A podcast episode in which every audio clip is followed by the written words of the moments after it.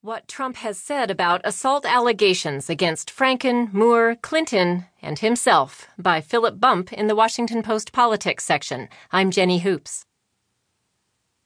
Hours after Senator Al Franken, Democrat Minnesota, acknowledged his inappropriate behavior toward radio host Leeann Tweeden, President Trump added his thoughts.